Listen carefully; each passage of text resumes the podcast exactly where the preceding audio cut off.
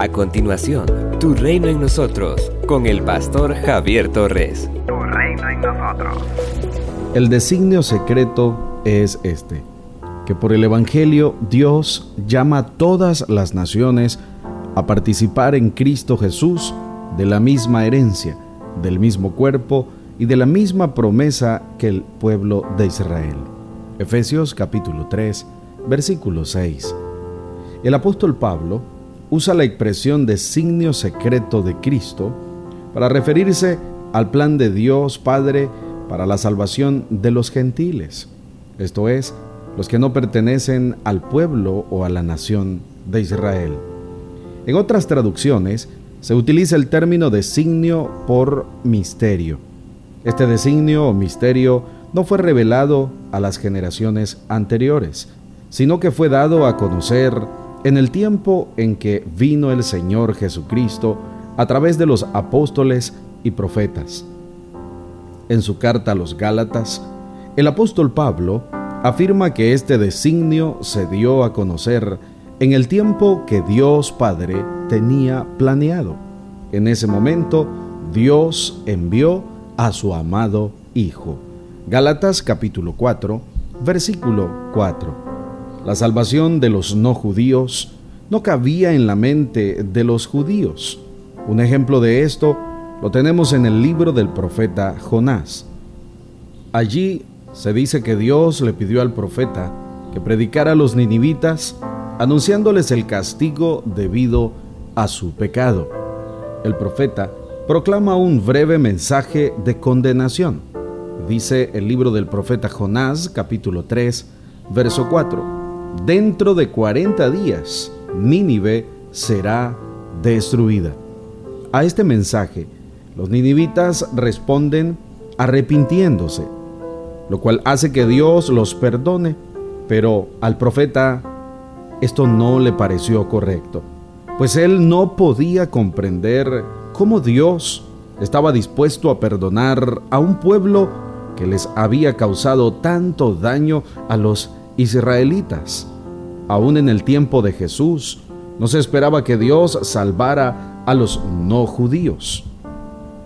El apóstol declara que los no judíos participan en Cristo Jesús de la misma herencia, del mismo cuerpo y de la misma promesa que el pueblo de Israel.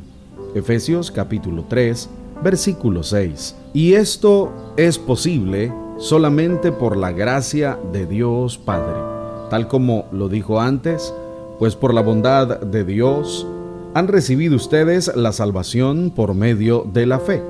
No es esto algo que ustedes mismos hayan conseguido, sino que es un don de Dios. No es el resultado de las propias acciones, de modo que nadie puede gloriarse de nada. Efesios capítulo 2, versículos 8 y 9. De este designio, el apóstol Pablo fue constituido ministro por Jesucristo y se siente muy feliz de serlo a tal punto que exhibe sus prisiones como un privilegio y no como un castigo. Por eso ruega a los hermanos de Éfeso que no se desanimen a causa de lo que por ustedes estoy sufriendo, porque esto es más bien un honor para ustedes. Efesios capítulo 3, versículo 13. Damos gracias a Dios, pues su plan, aunque no había sido dado a conocer, siempre fue el de salvar también a los no judíos. Por eso, ahora, por la fe en Cristo, nosotros que no somos judíos, podemos gozar de vida eterna. Así que debemos estar muy agradecidos con Dios, porque desde la eternidad nos tuvo en cuenta para salvarnos.